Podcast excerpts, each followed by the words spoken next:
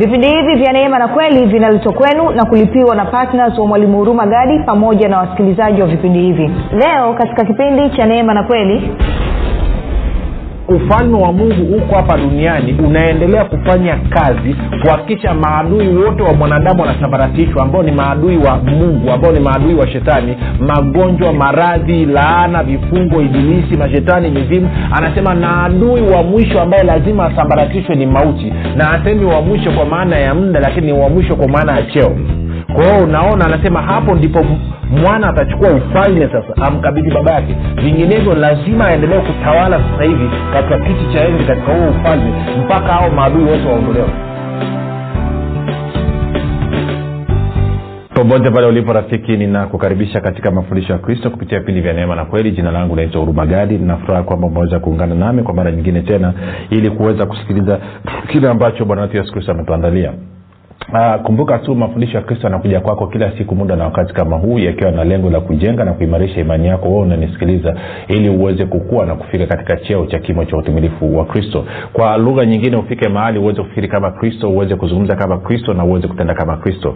Kufikiri kwako rafiki kuna mchango wa moja kwa moja katika kuamini kwako. Ukifikiri vibaya utaamini vibaya lakini kama utafikiri vizuri dhahiri utaamini vizuri. Hivyo basi fanya maamuzi ya kufikiri vizuri na kufikiri vizuri ni kufikiri kama kristo na ili uweze kufikiri kama kristo. Unabudi kuwa mwanafunzi wa kristo na mwanafunzi wa kristo anasikiliza na kufuatilia mafundisho ya kristo kupitia vipindi vya neema na kweli. Tunaendelea na somo letu linalosema habari njema ya ufalme wa mungu ama injili ya ufalme wa mungu. Na wiki ilikuwa ni wiki ya kwanza ambayo tulikuwa tunaweka utangulizi kuonyesha umuhimu wa kuwa na ufahamu sahihi moja kuhusiana na ufalme wa mungu lakini pia umuhimu wa kuhubiri injili ya ufalme wa mungu. Na tumeshaangalia mambo mengi na leo nataka tumalizie e, tutaangalia jinsi ambavyo yesu alivyokufa alikufa kama nani je alikufa kama mwokozi ama alikufa kama mfalme. Hayo ndo mambo ambayo tutaangalia leo hii na pia baada ya kufuka kwake alizungumza nini na mitume. Kwa hiyo eh, kaa ka mkao. Lakini kukumbushe tu kwamba mafundisho hayo pia yanapatikana katika youtube kwa njia ya video ya channel inaitwa mwalimu huruma gadi. Lakini pia kama ungependa kupata mafundisho hayo kwa njia ya sauti basi tunapatikana katika telegram. Ehe, telegram ni mtandao wa kijamii unaofanya kazi kama whatsapp vile. Na kwa maana hiyo kama hauna nenda kwenye app store pakua. Lakini kama unayo basi kuna grupu linaitwa mwanafunzi wa kristo unaweza ukatuma ujumbe fupi tukasema niunge na utaungwa eh, namba ni 7895242 nawe utaunganishwa. Nitoe shukurani kwa mungu kwa ajili ya kwako wewe ambao umekuwa ukisikiliza mafundisho na kuhamasisha wengine waweze kusikiliza. Pia namshukuru mungu kwa ajili ya kwako wewe ambaye umekuwa ukifanya maombi kwa ajili ya wasikilizaji wa vipindi vya neema na kweli kwa ajili ya kwangu pamoja na timu yangu nasema asante sana sana. Na mwisho natoa uh, shukurani kwa mungu kwa ajili ya kwako wewe ambaye umekuwa ukisapoti uki, uki kazi ya injili ukisapoti ukitoa changia gharama fedha kila mwezi ili kuhakikisha kwamba injili ya yesu kristo inafikia watu wengi inafikia watu wengi. Kwa hiyo nasema asante sana sana. Kazi yako ni njema. Na kama nilivyosema kwa wale ambao mjaanza kushiriki bado tuko katika mchakato wa kutaka kupanua wigo wa mafundisho kwa njia ya redio tuweze kufika na maeneo mengine. Kwao tunaongeza tunataka tuongeze Ehe, kwa hiyo kama hujafanya maamuzi hayo basi ni vyema ungefanya maamuzi ili tuweze kufikia watu kwa haraka zaidi. Kama unasema mi siwezi kwani lazima sio lazima wewe. Yesu ana watu wengi sana. Ilikuwa ni fursa tu tunakupa. Kama unaona watu hawastahili kushiriki upendo wako isiokee okay tunaendelea na somo letu uh, tuko katika tunasema habari njema mainjili ya ufalme wa mungu. Sa nilete ni, ni, ni, kama jumuisho haraka haraka ili tuende kwenye kile ambacho tutakizungumza kwamba tuliona bwana yesu alizaliwa kama mfalme.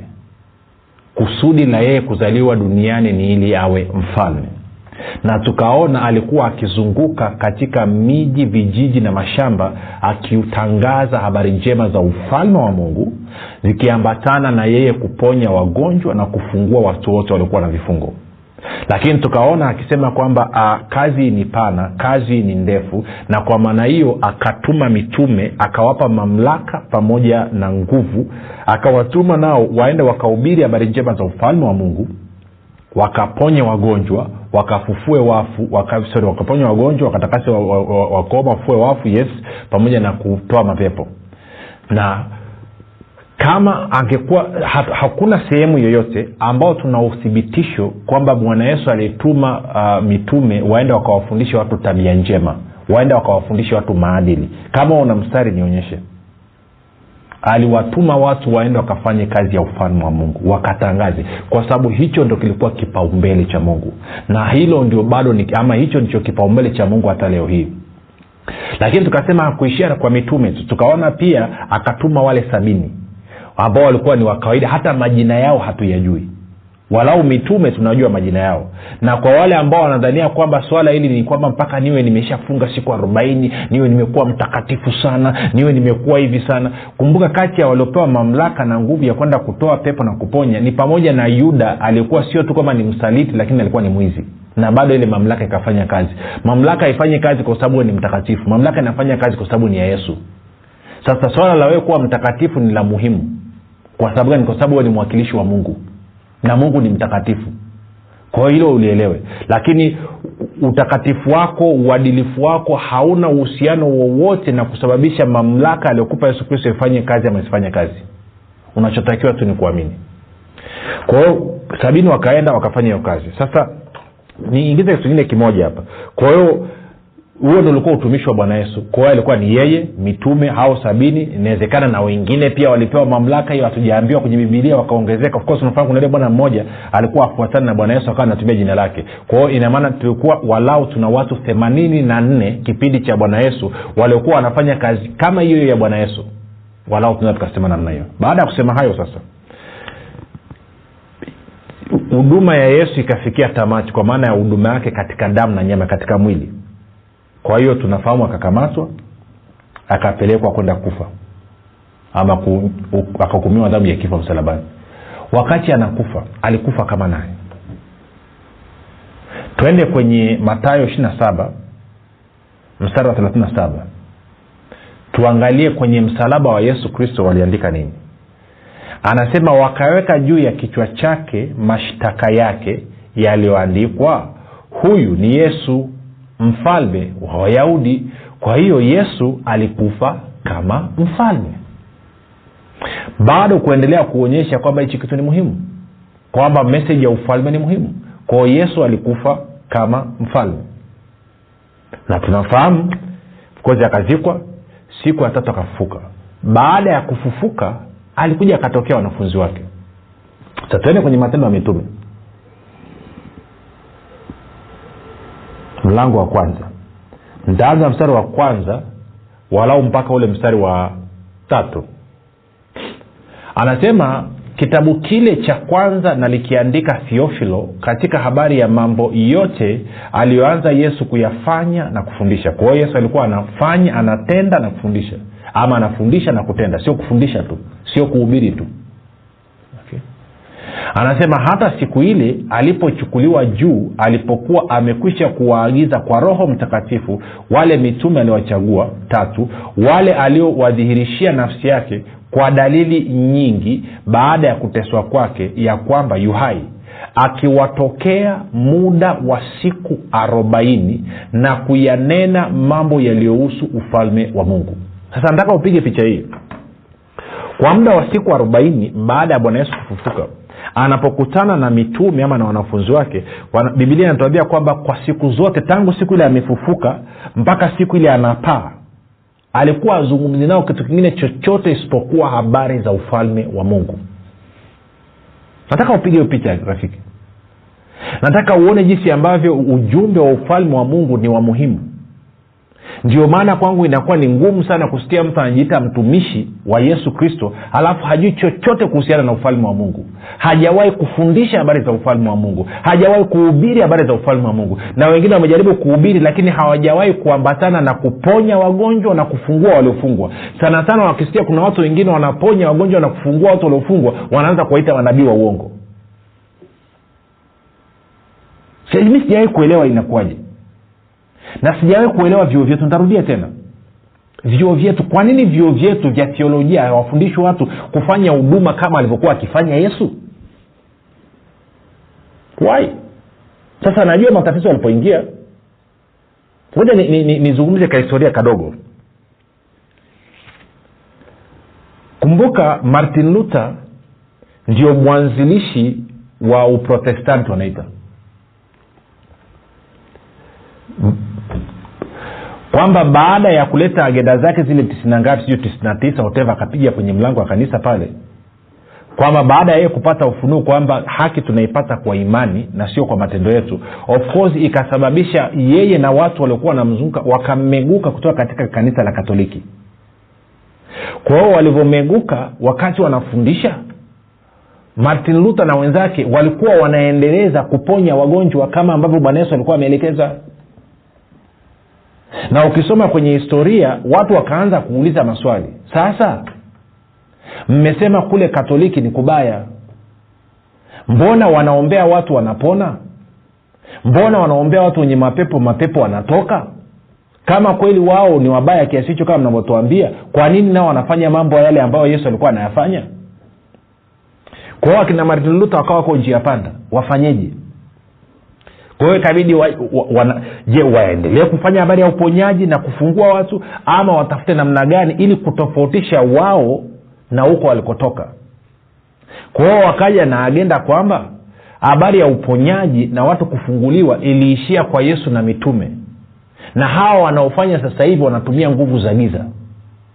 Ndo hayo mafundisho mabovu alileta kitu kizuri lakini bado pia akatuletea kitu kingine ambacho wanaitwa cessationist pamoja na kwamba martin luther alikuwa anafanya alikuwa anafanya uponyaji baadaye kabidi aache. Sasa hilo tatizo limeingia mpaka leo hii kwa hiyo ikasababisha tumekuwa na watumishi ambao hawafuati utaratibu ambao yesu kristo pamoja na mitume walituonyesha ambao hawajatilia mkazo uzito wa ufalme wa mungu. Kwa hiyo kama bwana yesu alihubiri habari za ufalme wa mungu na mitume akawatuma wakahubiri habari za ufalme wa mungu na kudhihirisha. Na baada ya kufuka kwa muda wa siku arobaini akapiga kambi akizungumza nao habari za ufalme wa mungu. Hakuzungumza nao kitu kingine chochote. Je rafiki hauoni kwamba habari za ufalme wa mungu ni za muhimu kuliko kitu kingine chochote? Okay. na, na linaeleweka hilo. Sasa sehemu nyingine kabla ya kupiga hatua wakati huo akihubiri kabla ajaenda kufa msalabani mitume walikuwa wamemuuliza nini dalili za mwisho wa wakati? Kwao katika kuwajibu matayo ishiri na nne mstari wa kumi na nne bwana yesu anawambia hivi. Tena habari njema ya ufalme itahubiriwa katika ulimwengu wote kuwa ushuhuda kwa mataifa yote. Hapo ndipo ule mwisho utakapokuja hapo ndipo ule mwisho utakapokuja. Sasa kumbuka ufalme wa mungu unapokuja mahali unafyagia na kuondoa magonjwa unafyagia na kuondoa maradhi unafyagia na kuondoa mapepo unaondoa mpaka na mauti. Kwao paulo naye anatupa anazungumza lugha hii hii ya bwana yesu lakini kwa engo ya tofauti kidogo. Kwao tuende kwenye wakorinto wa kwanza mlango wa kumi na tano.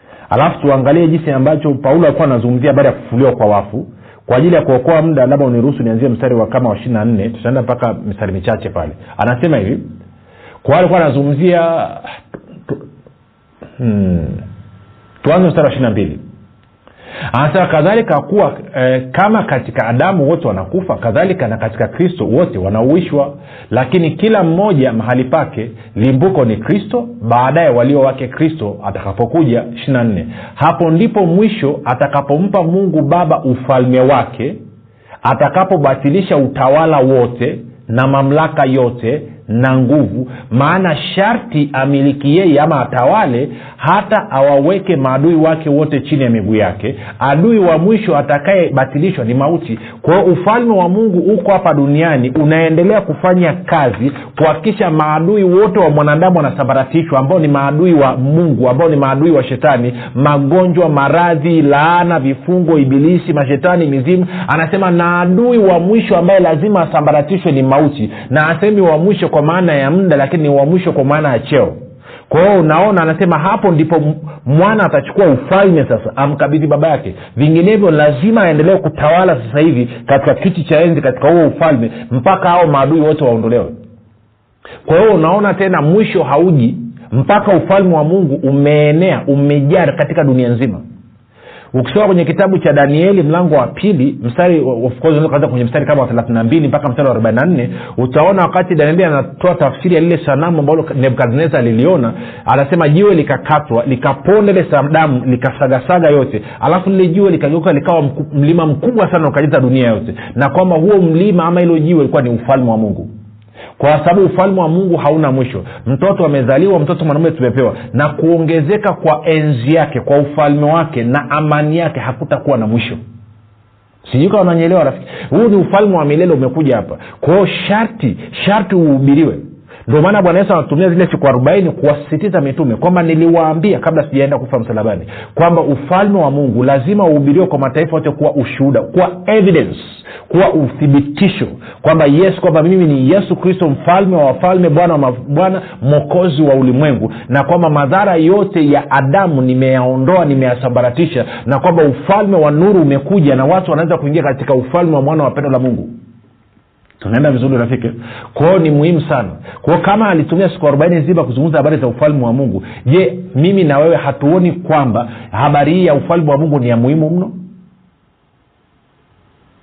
Sasa angalia leo hii kwenye makanisa. Najua sengine hata mwenyewe wanafanya makosa. Fundisha watu eh, you watu wamechapika basi unawafundisha karuni katika ufalme wa mungu. Lakini sengine unaangalia kama mbona kaa napoteza muda na hawa watu kwa nini sigonge tu maneno moja kwa moja tu? Tangaze habari ya ufalme wa mungu tuponye wagonjwa tufukuze mapepo tusonge mbele. Pita kwenye kijiji piga udhihirisho songa mbele. Na tuliona kumbuka wakati amefufuka pia tende tukaangalie. Hasa kumbuka bwana yesu alizaliwa awe mfalme na sisi tulivyozaliwa mara ya pili tumekuwa wafalme. Tunamiliki na kutawala juu ya nchi. Kuzene kwenye yohana ishirini nianze mstari ule wa ishirini. Yohana ishirini mstari wa ishirini. Anasema naye akiisha kusema hayo yani hapa tisa sore ikawa jioni siku ile ya kwanza ya juma pale walipokuwapo wanafunzi milango imefungwa kwa hofu ya wayahudi akaja yesu akasimama katikati akawaambia amani iwe kwenu naye akiisha kusema hayo akawaonyesha mikono yake na ubavu wake basi wale wanafunzi wakafurahi walipomwona bwana. Ishirina moja. Basi yesu akawaambia tena amani iwe kwenu kama baba alivyonituma mimi mimi nami nawatuma ninyi. Ishirina mbili. Naye akiisha kusema hayo akawavuvia akawaambia pokeeni roho mtakatifu. Akawapulizia pumzi akawaambia pokeeni roho mtakatifu. Sasa zingatia rafiki kuvuviwa hawa wanafunzi kuvuviwa roho mtakatifu ni baada ya kutumwa.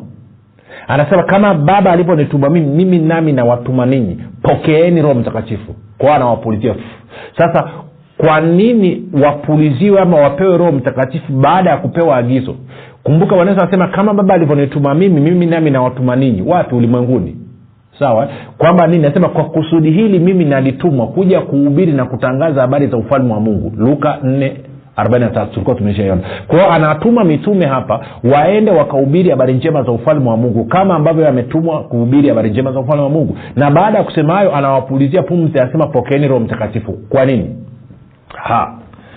Tukienda kwenye matayo kumi na moja ishiri na nane. Matayo kumi na moja ishiri na nane. Anasema hivi. Akasema nimekabidhiwa eh, niko nini tena matayo kumi na mbili ishiri na nane sori matayo kumi na mbili ishiri na nane. Nisamee mistari mingi nayo. Ah, matayo kumi na mbili ishiri na nane. Anasema hivi. Bwana yesu anaongea anasema lakini mimi nikitoa pepo kwa roho wa mungu basi ufalme wa mungu umekwisha kuajilia mimi nikitoa pepo kwa roho wa mungu basi ufalme wa mungu umekwisha kuajilia kwa lugha nyingine anayebeba ufalme wa mungu ni roho mtakatifu. Kwa nini? Kwa sababu wakorinto sorry warumi kumi na nne mstari wa kumi na saba inasema ufalme wa mungu sio kula na kunywa bali ni haki amani na furaha katika roho mtakatifu. Kwa ufalme wa mungu unabebwa na roho mtakatifu. Ndio maana anasema kama baba alivyonituma mimi mimi nami nawatuma ninyi. Nini anawapulizia pumzi. Kwao anawapa roho mtakatifu ambaye ndio anabeba ufalme wa mungu. Kwao popote watakapokwenda wako na roho mtakatifu na kwa maana ufalme wa mungu unakuwa uko pamoja nao. Kwa nini? Kwa sababu ufalme wa mungu hauji kwa kuuchunguza. Ufalme wa mungu umo ndani yako. Kwao wanatoka hawa wanakwenda wanahubiri kote kote. Sasa nikakuonyesha walipoanza kutengeneza wanafunzi tunafahamu kwa mfano filipo pamoja na na, na, na stefano katika matendo ya mitume ni kati ya wanafunzi wa kwanza kabisa wa mitume. Ama unaweza kusema labda ni, ni, ni waliambatana na mitume. Inawezekana ni wanafunzi wa kwanza ama walikuwa ni kizazi cha kwanza cha wanafunzi wa yesu kristo. Kwao nao walihubiri nini? Kwa ajili ya kuokoa mda tende tende nitasoma matendo ya mitume nane mstari wa tano alafu nitaruka naenda mstari wa kumi na mbili. Anasema filipo akateremka amba tasoma yote kwa nini tasoma michache afu filipo akateremka akaingia mji wa samaria akawahubiri kristo na makutano kwa nia moja wakamsikiliza wakasikiliza maneno yale yaliyosemwa na filipo walipoasikia na kuziona ishara alizokuwa akizifanya. Kwa maana pepo wachafu wakawatoka wengi waliopagawa nao wakilia kwa sauti kuu na watu wengi waliopooza na viwete wakaponywa. Ikawa furaha kubwa katika mji ule. Mstari wa kumi na mbili. Anasema lakini walipo okay. Walipomwamini walipo filipo akizihubiri habari njema za ufalme wa mungu na jina lake yesu kristo wakabatizwa wanaume na wanawake. Kwa habari ya watu kuponywa viwete na nini kutembea ni kwa sababu nini? Filipo alikuwa akihubiri na kutangaza habari za ufalme wa mungu. Tuo tukiangalia mfano mmoja wa mwisho alafu tusonge tende matendo ya mitume mlango wa kumi na tisa. Eh, paulo amekwenda efeso alafu akaenda akaingia kwenye sinagogi. Alianza of na wanafunzi kumi na wawili wanafunzi wa apolo. Baadaye akaenda akaingia kwenye sinagogi. Mstari ule wa, wa, wa nane. Anasema akaingia ndani ya sinagogi akanena kwa ushujaa kwa muda wa miezi mitatu akioji kuhojiana na watu na kuwavuta katika mambo ya ufalme wa mungu. Mstari wa kumi na moja. Mungu akafanya kwa mikono ya paulo miujiza ya kupita kawaida. Hata wagonjwa wakaletewa leso na nguo zilizotoka mwilini mwake. Magonjwa yao yakawaondokea pepo wachafu wakawatoka. Ikiwa ni uthibitisho wa kwamba ufalme wa mungu umefika hapa duniani. Na kwa maana hiyo basi bwana yesu akatoa agizo sasa katika marko marko mlango wa kumi na sita marko mlango wa kumi na sita baada ya yeye kufufuka akawaambia nini wanafunzi wake akawaambia kwamba mstari wa kumi na tano mpaka wa kumi na nane anasema e, akawaambia enendeni ulimwenguni mote mkaihubiri injili. Injili ya nini? Injili ya ufalme wa mungu kwa kila kiumbe. Aaminie na kubatizwa ataokoka asiyeamini atahukumiwa. Na ishara hizi zitafuatana na hao waaminio. Kwa jina langu watatoa pepo watasema kwa lugha mpya watashika nyoka. Hata wakinywa kitu cha kufisha hakitawadhuru kabisa. Wataweka mikono juu yao juu ya wagonjwa nao watapata afya. Kumi na tisa. Basi bwana yesu baada ya kusema nao akachukuliwa juu mbinguni akaketi mkono wa kuume wa mungu. Ishirini. Nao wale nani mitume wakatoka wakahubiri kote kote. Bwana walikuwa wakihubiri nini? Habari njema za ufalme wa mungu. Kwamba nini? Ufalme wa mungu umefika. Huna sababu ya kukaa kwenye magonjwa tena huna sababu ya kukaa kwenye vifungo tena huna sababu ya kukaa katika umaskini viki na mateso. Anasema nao wakato, wale wakatoka wakahubiri kote kote. Bwana akitenda kazi pamoja nao na kulithibitisha lile neno kwa ishara ama kwa miujiza iliyofuatana na lile neno. Kwa hiyo maanaake nini? Kila habari njema ya ufalme wa mungu itakapohubiriwa mahali lazima basi roho mtakatifu adhihirishe kwamba ni kweli huo ufalme wa mungu umefika kwa kuponya wagonjwa kwa kufukuza mapepo kutakasa wakoma na kadhalika na kadhalika. Sasa huu ulikuwa ni utangulizi. Wiki inaanza kesho tutaangalia kitu kingine. Tutaangalia alama za ufalme wa mungu yaani hiyo usitake kukosa. Naanza kuchambua ufalme sasa. Lakini kwa wewe uliye mgonjwa kwa wewe uliye na kifungu uliye na changamoto nataka tuombe kwa ajili yako. Nataka tupige kitu kimoja hapa mambo yaweze kukaa sawasawa tuombe. Katika jina la yesu kristo wa nazareti wewe ugonjwa udhaifu wewe pepo mchafu ibilisi unayemtesa huyu ndugu ambaye unakaa katika maisha yake. Ninakuamuru toka sasa hivi katika maisha yake katika jina la yesu kristo wa nazareti ondoka na maumivu yako yote ondoka na madhara yako yote katika jina la yesu kristo wa nazareti unamwachilia huyo mtu unaondoka katika jina la yesu kristo wa nazareti kuna ndugu unanisikiliza ni mwanaume. Ikifika usiku ukiingia kulala unatokwa na jasho sana na moyo wako huwa unaenda mbio sana. Kiasi kwamba inapofika muda wa kwenda kulala unaogopa kwenda kulala.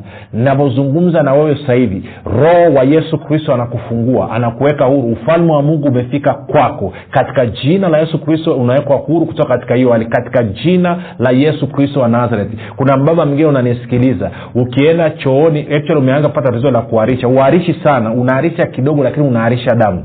Katika jina la yesu kristo wa nazareti hilo tatizo nalikemea sasa hivi naliamuru liondoke naliamuru likuachilie katika jina la yesu kristo. Naamuru lea mpya katika utumbo wako na hizo alsa zote zinaondoka. Katika jina la yesu kristo wa nazareth. Katika jina la yesu kristo wa nazareth. Kuna mgine unanisikiliza una kansa kwenye utumbo. Katika jina la yesu kristo wa nazareth utumbo huo hawaukati. Katika jina la yesu kristo naamuru hiyo kansa iondoke katika huo utumbo wako. Katika jina la yesu kristo wa nazareth. Natangaza uhuru wako sasa jaribu kufanya kile ambacho ulikuwa uwezi kufanya.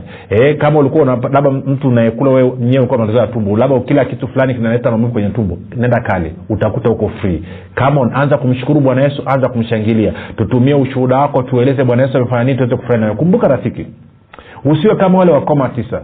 Waliponywa wakaenda na hamsini zao hawakuja kumpa mungu utukufu. Hawakuleta ushuhuda. Akarudi yule msamaria mmoja yule aliyekuwa mgeni mmoja akaeleza. Bwana yesu akasema imani yako imekukamilisha. Unapotoa ushuhuda sio tu kwamba unamtukuza mungu sio kwamba unafanya jina la yesu litukuzwe sio tu kwamba unajenga imani za watu wengine lakini pia inasababisha imani yako ikamilike na ifanye kazi yake kwa ukamilifu. Kama huo ugonjwa ulikuwa umekuletea umaskini kwa sababu unatumia hela nyingi kwenye dawa umeuza na vitu then maana unapotoa ushuhuda na kuelezea basi imani yako inakamilishwa na vitu tulivyovipoteza vyote vinarudi. Kwao tunatarajia kusikia ushuhuda kutoka kwako. Jina langu naitwa huruma gadi. Usisahau kwamba yesu ni kristo na bwana. Tukutane kesho muda na wakati kama huu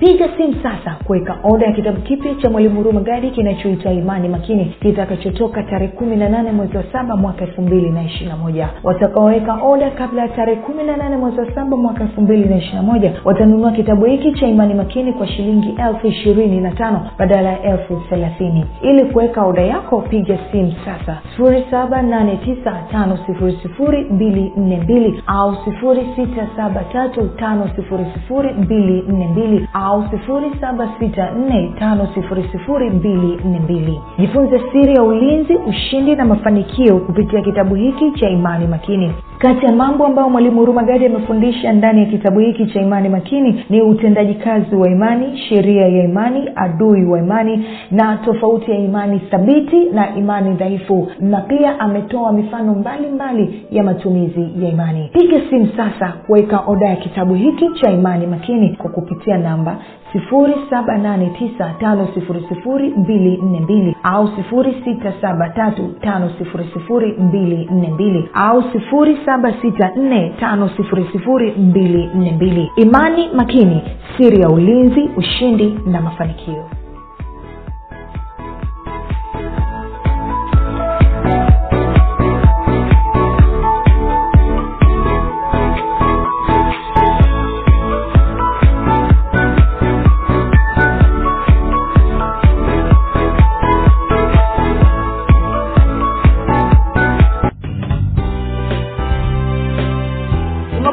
umekuwa kipindi cha neema na kweli kutoka kwa mwalimu huruma gadi. Usiache kumfolo katika facebook instagram na twitter kwa jina la mwalimu huruma gadi. Pamoja na kusubscribe katika youtube channel ya mwalimu huruma gadi kwa mafundisho zaidi. Kwa maswali ama maombezi tupigie simu namba 7645242 au 673500242